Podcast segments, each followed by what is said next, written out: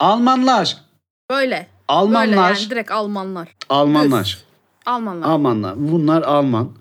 Ee, Hı. futbolları iyi. Hı. Bundesliga izliyoruz izliyoruz bitmiyor yani. Ondan sonra e, Şeyleri, şeyleri arabaları iyi. arabaları iyi. Formula 1'de de mesela fena pilotları yok. Schumacher var mesela. Onun oğlu var. Oğlu da şimdi yarışıyor. Ondan sonra mühendisleri var. Mühendislikleri Evet, var. Çok iyi Ee, mühendisleri var. Hitlerleri var. Aa yok yani o, o, o iyi bir şey mi? Hayır. Yok canım yani ben sadece söylüyorum yani. Yok, Ondan evet. sonra Bizi kıskanıyorlar ama o var. Bu güzel bizi bir şey. kıskanıyorlar. Ee, biz havalimanı bir şey. yapınca çok kızıyorlar. Evet. Ee, şey e, dilleri çok kötü bir dil. Yani kötü bir dil derken şöyle hav hav hav hav bir dil yani. Hiçbir Hani, dile kötü denmemeli. Çünkü dışarıdan bakıldığında bizim dilimize de böyle deniyor olabilir. Ben birazcık burada dil şey korumacılığı, SCB'liği yapacağım. Ay, Ben de hoşlanmıyorum Almancadan. Bence zor bir dil.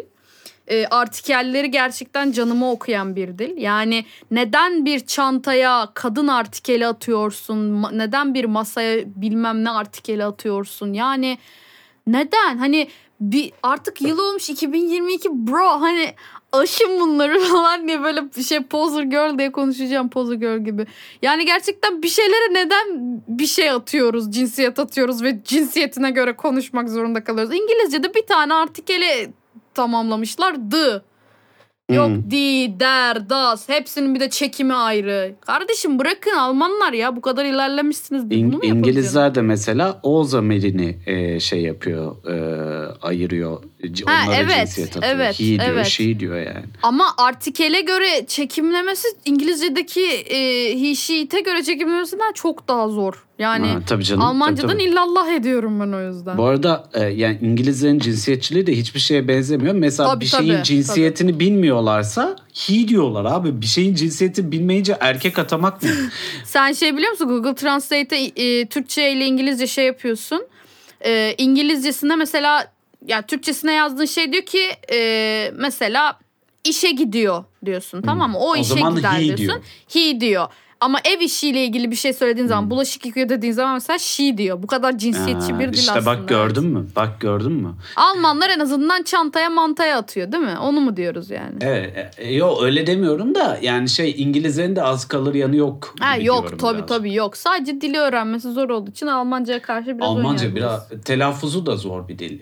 E, beni en çok yoran kısmı o yani. Almanca hiçbir şeyi te- telaffuz ederken huzur içinde telaffuz edemiyorum. İçim rahat etmiyor yani. Onun sebebi ne biliyor musun aslında? Kuzey e, yani biraz daha böyle nasıl diyeyim Germen, Anglo-Sakson artık e, Nordik ülkeler vesaire biraz daha böyle kaba bize göre kaba tırnak içinde kaba bir konuşma yapıları olduğu için ve Almanca'da çok çok çok çok çok büyük bir e, mutasyona uğramadığı için günümüze gelirken hani mesela bizim Göktürkçe ile Türkçe arasında mesela çok fark var aslında. Biraz Hmm. daha e, kalın seslilerden ince seslilere geçiş yapabilmişiz mesela. Hani Almancanın o kadar kaba gelmesinin sebebi o. Mesela İsviçre, İsveç, işte Norveç gibi ülkelerin dilleri de aslında kaba gelir. Ama bu kadar e, şey değiller. Hani yaygın değil dilleri o yüzden. Ha, belki o yüzden. Ama bir de şey harfi, I harfi hepsi hepsi var yani Hmm, Almanca. Evet. Ya öyle yapma, öyle yapma. Şşş. Onu yapma, onu yok. Ee, peki neyse Alman edebiyatı konuşacağız bu bölüm. Ahbap literatür Evet. bu biliyorsunuz. Geldiniz kaç kere dinlediğiniz şey yani. Ahbap literatür Belki ilk bu. defa gelen biri var. Allah Allah. Gerçi o da olabilir. Ben Anda Çüzel. Ee, karşımda Berna Ca- Ece Gündüz. Berna Ece Gündüz var. Ee, yani biz böyle beraber e, edebiyat podcast'i yapıyoruz. Bu da yeni bir bölümü Ahbap Literatür'ün. Burada da Alman edebiyatına kısa bir giriş adını verdim aslında ben Berna'ya söylerken bu bölümü. Dedim ki a- hani şey yapmayalım. Aman da Alman edebiyatının altından girip üstünden çıkmak değil de birazcık böyle e, tarihsel olarak e, tarihsel olarak Alman edebiyatının peşinden koşup belki bir de birkaç tane de örnek verelim o e, peşinden koşuş sürecimizde. Aynen. Birazcık yoğurdun kaymağı bir bölüm aslında. Yoğurdu siz bulacaksınız ama. Öyle düşünün. Yani hani Buzdağının görünen yüzünü biz konuşuyoruz. Onlar tamamını bulacak aslında. Ha, Yoğurdun evet, kaymağı biraz şey te- ters oldu. niye lan kaymağı işte yoğurdun. Yani hani Ha. şey üst kısmı yani. Ay şey anlamında hani yoğurdun kaymağı dediğinde kaymak çok önemli bir şey ya mesela hani. Hayır hayır öyle, öyle demeye çalışmadım yani. Yoğurdun kaymağı kadar bir yerdeyiz yani. Anlatım O- bozukluğu o kadar yapma. Anlatım bozukluğu yapma. Burada dilci var. Sen bugün benden ne istiyorsun? Seninle kavga ederim ha. hadi hadi çıkışa gel kavga edelim. Seninle bak gerçekten kavga ederim ha. Aa Çok eğleniyorum andaçı sinirlendirince. abin yaşında adamım lan ben senin. Ya bu da hep kullanamazsın. Böyle bir şey yok ya. Allah Allah. Yaşçılık yaşçılık yapma bana burada. Bana birazcık saygı göster ya. Bir, gö- bir Kardeşim gözüm- her yaşta olana saygı göstermek diye bir şey yok. Hak edene saygı gösterilir. Hak et önce. Falan böyle sert. Daha da hak et falan. Berna bana saygı duymuyormuş bu arada şimdiye kadar. aşk Onu da öğrenmiş oldum. Bu arada hani yeni gelenler varsa biz böyle atışıyoruz biz yani. Uzun zamandır arkadaşız öyle şey yapmayın. Kavga etmiyoruz merak etmeyin. Peki Alman edebiyatı.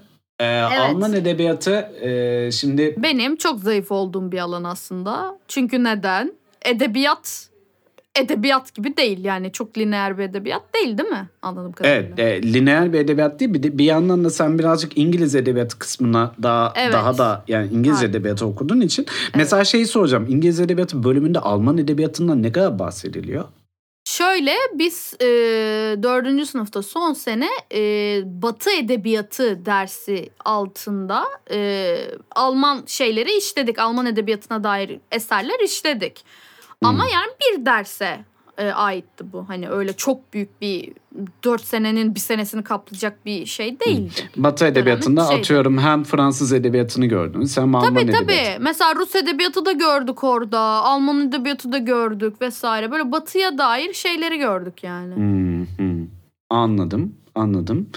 Ee, o zaman yani çok da büyük dersler almadığın için aslında hani e, uzmanlık alanında değil yani nihayetinde. Yok değil sadece böyle çok yüzeysel bilgim var. Yani şey biliyorum çok fazla bölük pörçük e, bir millet yapısı var Almanya'nın. En azından tam bir Almanya kurulana kadar. Çünkü işte yok Bohemyası, Çekyası, Avusturya'sı vesaire bunların hepsinin toplamı. Hatırlıyor musun? Kafka bölümünde konuşmuştuk. Alman edebiyatına giriyor mu? Çünkü aslında hani Bohemya şeyi. Evet, Bugün yine Bohemyalı. kendisinden He, bahsedeceğiz ama. bahsedeceğiz yani. O yüzden böyle tam Alman edebiyatına hakim değilim. Sadece bölük pörçük olduğunu ve aslında sanat alanında böyle çok ilerlemiş olduklarını ve felsefe alanında çok ilerlemiş olduklarını biliyorum. Ee, onun için mesela işte Nietzsche'ler bilmem neler okuduğumu biliyorum. Onun dışında edebiyatına Kafka dışında çok da hakim değilim açıkçası. Hı hı. Ee, peki şimdi Alman edebiyatı e, başlangıçta burada da yine destanlar falan var Berna. Sözlü edebiyat, destanlar vesaireler var yani. O Hepimizde yani her ülkenin edebiyatında olduğu gibi. Alman edebiyatın en böyle şey belirgin özelliklerinden biri çok bölündüğü için e, Almanya e, çok farklı dönemlerden geçtiği için işte ne bileyim e, yani bize en yakın en yakın tarihte Doğu Berlin, Batı Berlin diye bir şey vardı mesela Hı hı. yani. Evet. Ee, bölgeler çok değişti, yönetim biçimleri çok değişti vesaire için çok büyük bir ortaklık bulunmuyor Alman edebiyatının başlarında, Almanya'nın farklı yerlerindeki edebiyatlarda. Yani 1200'lü yıllardan falan bahsediyorum burada. Ee, bu nedenle çok farklılık var yani. Çünkü şey gibi düşün yani hani bir tarafta X bir yaşantı hakimken diğer şehirde Y bir yaşantı hakim. E bu şek- bu şekilde olunca ne oluyor? Farklı edebi e, biçimler, farklı anlatı biçimleri ortaya çıkıyor yani. Ortaklık bu yüzden kurulamıyor. Yoksa evet dil ortaklığı da bir noktada var tabii ki. Ee, daha sonra e, ya bir de Almanya'nın en önemli yanı e, yani Avrupa'nın da göbeği bir yerde olması hasebiyle aslında Av- Avrupa'nın ta- Avrupa tarihinin geçirdiği Avrupa tarihinde geçen her şeyin de Alman edebiyatında öyle ya da böyle bir etkisinin bulunması ya da bizzat Almanya'da ortaya çıkması aslında belki de bir bir noktada. Ee, yani Rönesans'ı yaşıyorlar, reformu yaşıyorlar. Abi protestanlık buradan ortaya çıkmış zaten. İşte ne bileyim ben Hitler gelmiş başlarına işte soğuk savaş e, SSCB vesaire bir, bir sürü bir sürü şey yani Almanya'nın başına gelmeyen yok ki baktığın zaman. Vallahi yok. Ee, yani e, bu nedenle e, işte bu belli dağınıklıklar nedeniyle edebiyatları da bir noktaya kadar birbirinden bağımsız ilerliyor diyebiliriz. Ama en belirgin ortaklıkları şeylerle başlıyor. İşte 1250-1600 arasında Almanya'da e, popüler edebiyat, popüler e, Alman edebiyatı denilen bir dönem. Burada evet. orta sınıf ortaya çıkıyor. Orta sınıf bizim biliyorsun bizim ülkemizde yavaş yavaş kaybolan bir şey orta evet. sınıf. Ee, bu orta sınıfta e, daha e, aristokrat bir tavırla mer mer mer mer edebiyatı yapıyor. Ee, böyle miyavlama gibi oldu. yok birazcık şey gibi böyle hani fularlı bir edebiyat. Yok yok yani. anladım anladım. Hmm böbür edebiyatı. Ee, öte yandan da işte fable'lar da var bu dönemde. E sonra Rönesans geliyor Almanların başına. Rönesans'ta ne oluyor? Rönesans'ta biraz daha dünyayı anlama, birazcık daha işte hümanizm e, insanları da anlama e, gibi bir şekilde geçiriyor Alman edebiyatı Rönesans'ı. Bir de bunların başlangıcı var. Bunların başlangıcında en e, belirgin, başlangıç olarak en belirgin söyleyebileceğimiz şey Eschenbach'ın e, Parsifal'i. Parsifal'den bir iki bölüm önce sana bahsettim bu arada. Hatırlıyor musun bilmiyorum. Parsifal'den bahsettiğimizde ben sana şey dedim. Wagner'in e, bir operası olarak bahsettim Parsifal'den. Hı hı, romans ee, olduğunu biliyorum ben de. Romans ha, dönemi romanstır. Doğrudur. Romans dönemi ürünüdür Parsifal. E, ve işte bizim şeyde de Neco'nun ismi e, bu e, oryantalizm bölümünde de bahsettiğimiz kadarıyla aslında Parsifal oryantalist bir eser olarak tanımlanabilir. Hı hı. E, bir romanstır yapmıştır. Ve e, romans dönemde de ta ilk başlarında işte binli yılların başlangıcında çıkan romans döneminde de şövalyeler var. Şövalyeler havada evet. uçuşuyor. Şövalyeler aşık oluyor. Şövalyeler kahramanlık yapıyor. Şövalyeler bir şey yapıyor yani. O metal şeyleriyle kıyafetleriyle yürürken böyle kıtır kıtır bir şeyler yapıyor şövalyeler sürekli yani. Şövalyeli böyle bir şey indirgemek şu an yani. Sir Gawain ağlıyor. Hadi be oradan ee, sonra işte şeyden bahsettim. Rönesans'tan bahsettim. E, Rönesans için Fontepli e, e, Alman hümanizmini çok etkileyen bir yazar. Rönesans'ın ve aslında Rönesans'ın değil de hümanizmin etkisinin en çok görüldüğü bölge Bolivya bölgesi. Bak hala farklılıklardan bahsediyorum bu arada. Evet, Bolivya'da evet. var ama X bölgede yok gibi düşünebiliriz bunu yani. Tamam. Bolivya'da hümanizm çok fazla. E, kendisinin yazdığı Fontepli Chaplin'in yazdığı Bohemyalı çiftçi, Bo- Bolivya dedim ya Bohemya orası. Ee, Bohemyalı çiftçi diye bir eseri var. Bohemyalı çiftçi gibi e, hümanist eserlerin en yaygın olduğu dönemlerde 1400'lerin sonu ile 1500'lerin başı. Bunları not alın. Bunlar sınavda çıkar diye değil de bunlar Alman edebiyatının en böyle e, şey kenarda köşede e, şey olması aklınızın bir köşesinde bulunsa iyi olacağı eserler. Hümanizm deyince Kilit aklınıza yani. E, tabii tabii. Hümanizm deyince aklınıza Fontepli gelsin, Bohemyalı çiftçi gelsin mesela. Mis gibidir yani. Güzel. Ee, sonra e, din etkisinde de tabii ki Alman edebiyatının din etkisinden de geçtiğini e, öngörmemek mümkün değil. Tabii. E, reform burada ortaya çıkıyor. Martin Luther gidiyor e, Queen, kral hatta Queen de değil. Niye Queen olsun? ee, kral gidiyor ne yapıyor? Ee, şey yapıyor. İncil'i Almanca çeviriyle e, Almanya'ya e, getiriyor. Bu arada Bu ne şey demek? açıklığı getirelim. Gerçek bir kral değil. Hani kral. Ay kral şey yani. Kral hareket yani. canım yani. Kral evet. hareket anlamında arkadaşlar. Ee, fon, e, şey e, Martin Luther'ın Almanca İncil'i ne demek? İncil'i aslında sahaya indirmek demek bir noktada evet, da. Yani hani insanlara indirgeyebilmek e, bir noktada.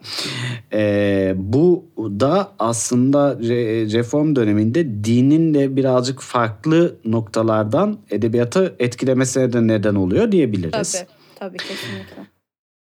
Barok deyince aklına ne geliyor? Yani müzik ve sanat alanı geliyor. Onun hmm. dışında çok böyle ayrıntısına hakim değilim barok. Hani mesela barok mimariyle ilgili bir şey biliyor musun? E, yani aşağı yukarı ama hani anlatamam. Sadece gösteririm. Bak bu baroğa ait falan diyebilirim. Peki gösterebileceğin şeyi tarif edebilir misin bana? Barok e, e, mimarinin e, gözünde canlandırdığı şey ne? E, sadece mimari alanında mı? Hı hı, mimariden yürü.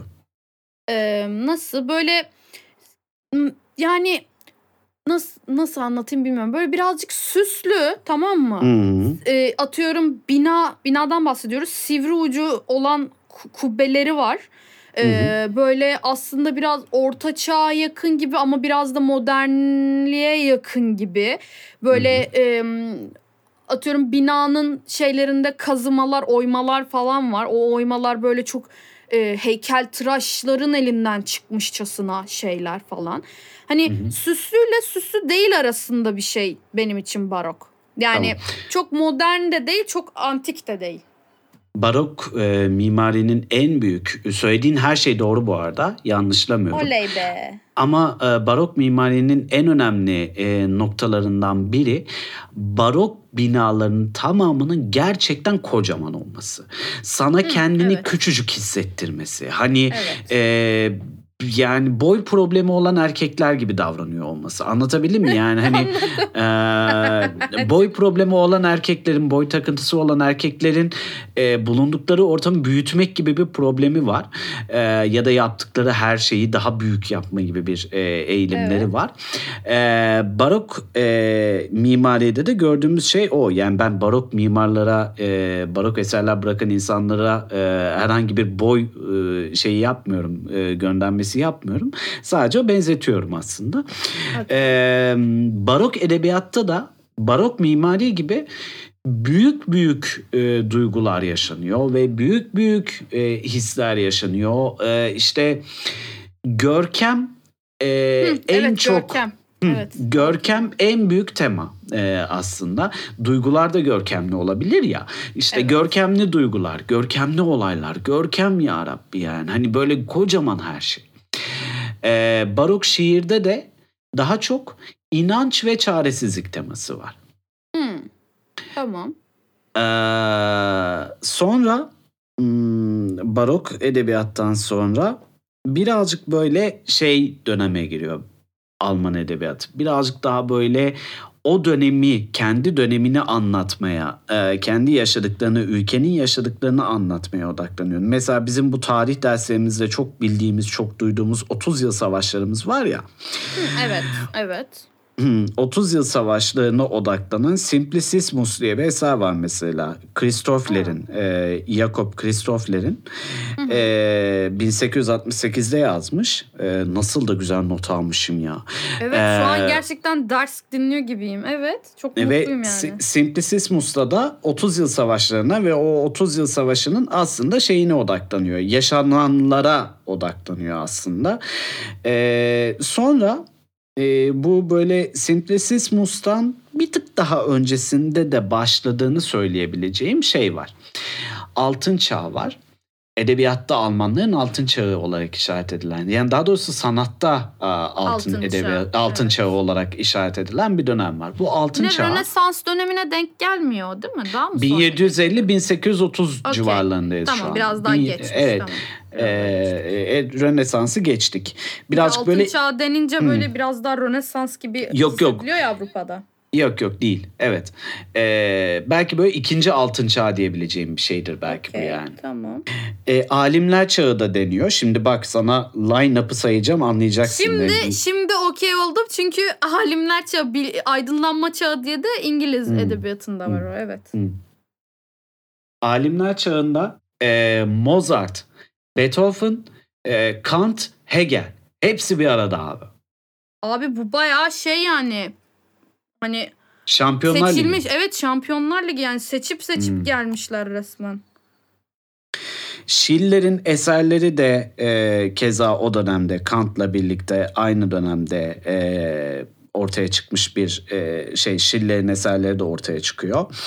E, bu dönemin en e, şeyleri en belirginleri e, bu yazarlar aslında. Özellikle Kant ve Hegel'in e, müthiş Hı hı. etkisi oluyor. Felsefi yönden müthiş etkisi oluyor. Evet. Sonra ortaya e, Lessing çıkıyor. Lessing. Lessing'i konuşmuştuk daha önce. E, Ne Lessing'in zaman konuştuk ya? Benim bir Yok konuşmadık Lessing- pardon. Doris Lessing Doris yani. Lessing evet, evet Doris Lessing'den bahsettiğin sesin çınladı bir an kafamda. Ondan dolayı Yok. böyle şey yaptım. Yok yok. evet. Şu an bahsettiğimiz Lessing apayrı bir Lessing. Lessing'in ama senin ilgini çekecek bir özelliği var. Lessing Shakespeare'den etkileniyor. Vay Ee, kral.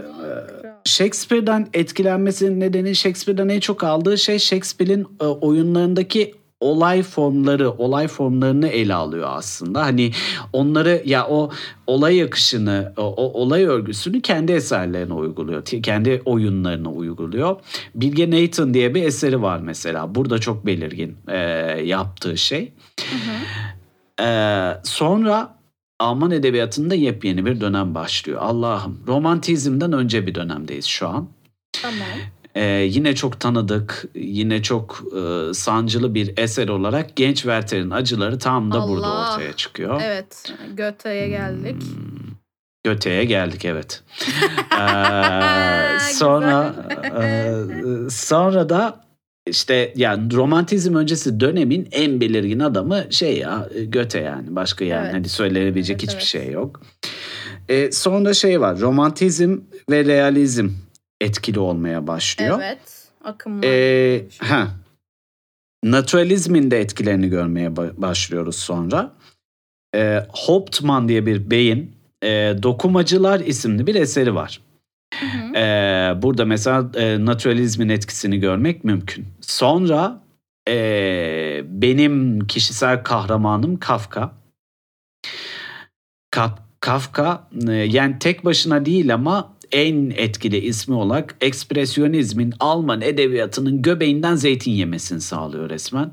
Evet. Ee, yani o o kadar iyi bir şekilde e, ekspresyonizmi uyguluyor ki herkes böyle dehşete düşüyor e, Berna. Evet. E Kafka'yı takip eden ama bana göre e, günümüzde artık ilkel olarak yorumlanması ve artık bir noktada takip edilmekten yani okunmaktan da vazgeçilmesi gerektiğini düşündüğüm bir Bert- Bertolt Brecht var. E, Bu arada e, onu biz okuduk. Yani lisansta onun e, neydi bu? Bir dakika Kafkas Tebeşir Dairesi'ni okuduk yanılmıyorsam. Okey, Hatta olur. biraz sıkıldığım bir şeydi. Yani Alman etkisi e, edebiyatta çok sevdiğim bir etki değildi açıkçası. Hı hı. Öyle Hı hı. diyeyim yani. E, Bertolt Brecht birazcık böyle politik anlamda da e, şey çok belirgin e, politik göndermeleri olan eserler yazıyor. Özellikle Evet. tiyatro metinleriyle biliyoruz Evet, Bertolt Brecht'i. evet. Ee, ve e, işte şeyde ekspresyonizmin bir parçası olduğu söylenebilir e, Brecht'in de. Ama bana dediğim gibi bana artık ilkel gelmeye başlayan bir formu var Bertolt Brecht eserlerinin. Ee, sahnede de izlemeyi sevmem yani. O nedenle Anladım. birazcık böyle Genco Erkal'a falan da mesafeliyim ben mesela. Ee, ya bu arada benimle ilgili de bir şeyler öğrenmiş oluyorsun. Nasıl? Güzel hazırlanmışım ha. vallahi Ee, çok iyi hazırlamışsın evet. Sonra dı dı dı dı, bir adam ortaya çıkıyor. Evet. Adı Adolf. Ee, Allah. Adolf Adolf Hitler ortaya çıkıyor. Bu diyor ki "Ç- e, yani şey e, Almanlar var diyor. Ama diyor daha da Alman kere Almanlar var. Ben onları istiyorum. Geri kalanını istemiyorum diyor. Ee, ve Hitler korkunç bir deneyim yaşatıyor Almanlara. yani travma bu arada literal gerçekten travma, yani. Hani korku tüneli gibi yıllar geçiriyorlar. Evet. Dünyanın geri kalanı da aslında korku tüneli gibi Evet. yıllar geçiriyor. Yani Hitler yüzünden Avrupa'da e, feci dönem geçiriyor. Etkili. İşte Yahudiler de e, Yahudiler en çok etkilenenler oluyor belki de. Tabii, tabii. E, bu dönemde şimdi bu sinema tarihinde de aynıdır. E, Alman sinemasına baktığında da aynıdır. Hitler'in döneminde üretim duruyor. Hitler'in döneminde yalnızca propaganda odaklı üretimler devam ediyor. E, filmlere baktığın zaman böyle ve işte bir Nazi subayı kapıda belirir. Aman Allah'ım öyle bir kapıda belirmek ki dünyayı kurtarır falan gibi böyle hani dönüyor. ve evet yani o kadar da seksi kapıda beliren bir Nazi subayı falan gibi böyle yani. Ee, keza edebiyatta da çok çok çok az bir eser var. Ee, bu arada şeyi de belirti, belirteyim. E, Bertolt Brecht mesela Amerika'ya göçmüş oluyor Hitler döneminde. Artık yani hmm. adamın canına tak ediyor. Bir de zaten çok da yani anlaşabileceği bir nokta da değil. Muhtemelen Hitler'in canına kıyacağını falan düşünerek e, Amerika'ya kaçıyor. Okay. E, ve Brecht'i de e, Amerika'da bırakıyoruz böylece. E sonra savaş sonrasında burayı da not al dinleyici bak bu da çok e, ben ben bana soracak olursan önemli. Almanların enkaz edebiyatı olarak tabir ettiği bir dönem var Berna. Şimdi sava- şey bitti, e, savaş bitti 2. Dünya Savaşı. E bu ne oldu? Daha da bir de üstüne Hitler de bitti. Gerçekten ortada enkaz var aslında Almanya adına. Çok böyle evet. yıkık dökük bir Almanya var yani. Daha da bir de dağılmış falan bir Almanya var yani. E, bu savaş sonrası döneme enkaz edebiyatı diyorlar. Heinrich Böll e, ve Günter Grass e, bu dönemin önemli yazarları. Grass ilginç edebi denemelerde bulunuyor. İlginç edebi formlar buluyor e, kendi içinde. E, ve Grass'ın en belirgin yanında Nazi iktidarını tokat içinde bırakması. Yani Nazi döneminin böyle altından girip üstünden çıkıyor eserlerinde yani. Hı hı, hı. E, sonra ee, birazcık bu enkaz edebiyatında şeyi hissediyoruz. Hala da çağdaş Alman edebiyatında belli başlı noktalarda izlerini net bir şekilde hissettiğimiz bu böyle can sıkıntısı, mutsuzluk, e, kaygı Depresif bozukluğu yani, yani ya aslında okuduğun kitap kitabın kendisi kaygı bozukluğu yaşıyor falan gibi. Anlatabildim mi yani? Hani bizzat bizzat kitap kaygı bozukluğu gibi davranıyor yani. evet. Ee, ve yani mesela Ernst Jünger'in benim çok sevdiğim gerçekten çok sevdiğim cam arıları ee, işte Max Frisch'in e, savaş sonrası Alman edebiyatında ortaya koyduğu işte bu Kont Öderland mesela e, elimde var e, bir baskısı şeyin de vardı cam aralarının da vardı da yakışıklı bir e, arkadaşıma verdim geri de getirmedi şerefsiz. E, e, şeyin Kont Öderland e, önemli bir tiyatro oyunu. E, cam aralar mesela Max e, şeyin e, Ernst Jünger'in önemli bir eseri. E, mesela yine e, o da Jaguar kitaptan çıkmıştı. Camarlar da Jaguar kitaptan çıkmıştı. E, Wilhelm Genazino'nun Aşk Aptallığı diye bir eseri var. O kocaman bir mutsuzluk ya. Yani bir mutsuzluk bulutunun içindeki daha küçük mutsuzluk bulutları sayfa haline gelmiş falan yani. Anlatabildim mi? Hani Allah Allah. E, yani böyle şey nasıl denir? Ee, çağdaş Alman edebiyatında sabit bir hüzün, sabit bir melankoli, sabit bir böyle işte can sıkıntısı, dediğim gibi hani böyle bir e, göksel şarkıları gibi anladın mı? Hani yani edebi anlamda değil ama göksel şarkısı gibi hissettiriyor yani. Evet. Evet anladım. ee, ve Peter Handke var onlardan sonra. Çağdaş hı hı. dönemin en önemli eserlerinden biri. Mesela çok sevdiğim bir kitabı var onda. Kalecinin penaltı anındaki endişesi. E, eserin ismi bu. Müthiş Güzel. bir müthiş bir boşluk duygusu Berna. Nasıl ifade edebileceğimi bilmiyorum. Yani hani göğsünün ortasında kocaman bir boşluk olduğunu hissediyorsun kitabı okurken yani. Allah böyle Allah. bir tamamlanmamışlık, böyle bir nasıl hissettiğini ifade edememe hali yani. Hani o kadar iyi ki e, Handke'nin eserlerinin özellikle okunması gerektiğini gerçekten çok altını çize çize belirtiyorum. Ve e, mikrofonu Sayın Berna Ece Gündüz'e bırakıyorum. Yani şimdi teşekkürler öğretmenim. Gerçekten kültürlendim. Alman edebiyatı gerçekten çok hakim olmadığım bir edebiyattı. Ben daha çok böyle e, felsefe alanında e, öne çıkan isimleri okudum. Nietzsche'dir vesaire işte Hegel'dir. Ee, dediğim gibi işte Kafka ve Bertolt Brecht gibi isimleri lisansta inceledim vesaire. Ee, ama benim bildiğim Alman edebiyatı aslında yani araştırınca en azından çok da böyle yabancı olmayan isimleri ortaya çıkarıyor ve ilginç bir şekilde böyle lineer bir edebiyatı olmadığı için daha çok böyle felsefeden etkilenen ve felsefe üzerine bir edebiyat olduğu için benim gözümde daha farklı bir konumda. Yani nasıl bir konumda? Mesela evet her edebiyat bir e, şeyden etkileniyor. Yani bir bilimden, bir e, akımdan, bir şeyden etkilenir. Hepsi işte psikoloji olur, sosyoloji olur, tarih olur vesaire. Bunlardan hepsi etkilenir. Ama e, Alman edebiyatı sanki hep böyle bir varoluşçuluk üzerine gidiyormuş hissiyatı e, ya da ne bileyim Nietzsche'nin hiç yani hiççiliğine giden bir böyle sürekli bir varoluşçuluk üzerine bir edebiyatmış gibi geliyor bana dışarıdan bakınca. E, zaten bu Nibelungen destanı olsun kaldı ki çok önemli bir destandır aslında Avrupa edebiyatı e, açısından. E, ya da ne bileyim Grimm kardeşlerin masalları olsun vesaire aslında çok temel şeyleri Almanlardan biz e, görmüşüz zamanında almışız vesaire öğrenmişiz. E, şeyi düşünüyorum mesela sen işte Parzival falan dedin ya genç veteran acıları yani Göte dediğimde mesela aklıma direkt Faust geliyor. Ve Faust hani okumayı çok istediğim ama hala okumadım. Belki bu e, vesileyle okumaya e, bir şekilde öne çekebileceğim bir eser. E, işte Thomas Mann'ın mesela Büyülü Dağı vardır. Büyülü Dağı'nın hatta kapağında can yayınlarının mıydı bilmiyorum da bu e, şey dönemi böyle yalnız bir adam sisli e, bulutlara bakıyor dağın tepesinde falan. Yani e, o kapak vardır falan. Mesela onu hep merak etmişimdir. Çünkü acaba o akımdan gelen çünkü o da bir akımın tablosuydu.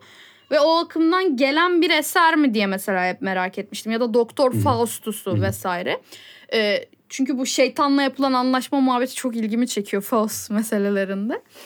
Ee, yani Alman edebiyatında mesela şeyi çok merak ediyorum.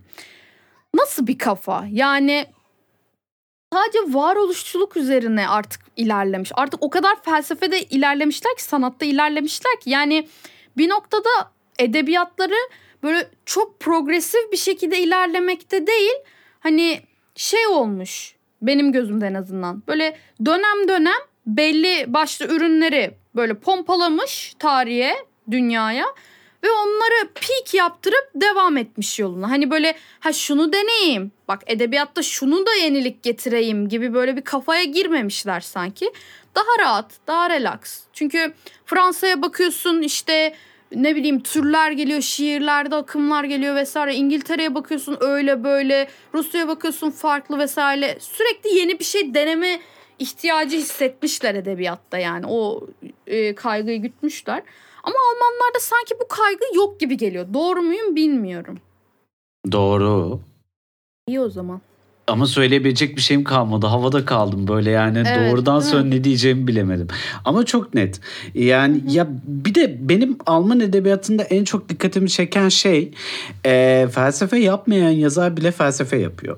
Evet işte yani o kadar artık aşmışlar ki edebiyat noktasını. Çok garip bir kafa geliyor yani. Ya şey gibi yani hani ben iki kişinin arasında geçen olayı bir zaten anlatırım abi. Onu elimin tersiyle bile anlatabiliyorum Evet. zaten. Evet. Gel ben sana başka şeyler anlatayım. Bak o zamanlar neler olmuştu ey gidinin falan gibi böyle anladın Evet. mı yani? Hani ve bu beni çok büyülüyor. Çok seviyorum bu yönünü yani. Yani şey gibi değil mesela e, bizim ucuz roman ya da çok satan roman dediğimiz mantıkla hani sadece geniş kitlelere ulaşmak ve para sıkıntısını gidermek için yazarların belli başlı şeyleri çıkarması gibi bir mantıkla gitmiyor anladığım kadarıyla Hmm. Yok, yok. Alman edebiyatı.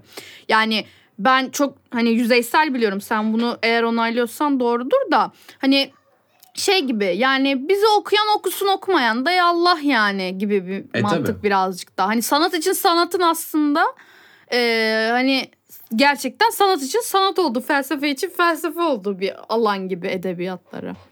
Tam da öyle. Tam da öyle. Ay be. Senin örneklerin neler var elinde? Ee, bakıyorum hemen. Ee, şimdi Nietzsche'nin mesela böyle buyurduğu Zerdüştü var. Nietzsche Hmm. yani edebi aslında felsefeci olmasına rağmen edebi alanda da hani eserleri yani Ben onları almadım ya. Ben de almadım. Sen, Ama diye, sen Nietzsche- bahsedeceksin diye almadım yani. Ni, ni, Nietzsche Nietzsche okuduğum için hani e, yani felsefi alanda okuduğum için hani şey hı. edebi alanda şey değil okumalarını yaptığım için analizini yaptığım için e, şey bir adam yani e, Nietzsche'yi okuyorsun Nietzsche böyle şey gibi senin için temel oluşturan bir e, insan. Yani sen onu okuyup ah tatlım ben işte edebiyattan zevk alıyorum ve şu akımın keyfine bakıyorum tarzı bir adam değil. Mesela atıyorum Matrix'i bizim hocamız Nietzsche üzerinden anlattı, analiz ettirdi tamam mı? Böyle bir kafa yani Nietzsche'yi ekstradan kullanabileceğim bir alan olması gerekiyor. Nietzsche öyle bir adam. Sana bilgiyi de e, felsefeyi de öyle bir veriyor ki sen başka şeylerde Nietzsche'yi kullanıyorsun. Nietzsche tek başına zaten temel gibi bir şey. Ee, şey mesela hiç okumadığım ama deli gibi satan Stephen Zweig var. Stephen Ha, evet. Zweig yani Stephen Zweig'ın kitapların bu kadar çok sevilmesinin ya da satmasının sebebini asla bilmiyorum. Bir şey Hiç söyleyeceğim. Sa- satranç, satranç güzel kitap. Tamam. Ee, yani şey ya bu arada gördüğü ilgiyi hak eden eserler bunlar. Yani hani Hmm. hiç hiçbir şey söyleyemem. Yani hani satranç Tamam. e, boş bir eser de ondan beğeniliyor falan diyemem yani. Mümkün yok. Benim haddime değil abi. Stephen Zweig'a bir şey diyeceğim yani anladın mı? Bu arada Okan Bölgen geldi aklıma. St- Stefan Zweig diye okuyor Okan Bölgen. E, Zweig. Okey, okey. Nasıl Ee, okunuyorsa. Yok hayır onun için değil. Ben böyle Okan Bölgen'in telaffuzlarını Çok seviyorsun. Ya Okan Bölgen bir şey bir şekilde telaffuz ediyorsa yanlıştır ya yanlışlığa yakın oluyorum yani. Eee, neyse işte şey eee, yani hani Zweig'ın eee, satrancı bana soracak olursan okunması gereken bir roman. Ama mesela şu an okuyup ne çıkarıyorlar onu bilmiyorum.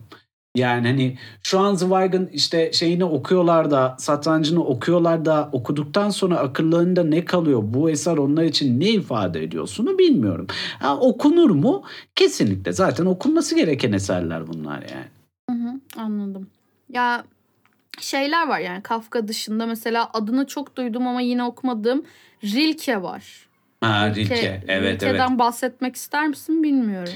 Ya ben de çok hakim değilim Rilke'ye Değilsin, ama okey. e, şey olarak ya edebi yönünün hiç değilse edebi yani dili kullanış açısından edebi yönünün müthiş üst olduğunu biliyorum. Okey. Ee, yani üst derecede Almanlardan yani Almancayı Almancadan iyi kullanan biri olduğunu biliyorum. Vay. Çok Ee, yani onu söyleyebilirim. Aklımda kalan şeyiyle, Anladım. izlenimleriyle böyle yani. Ee, böyle.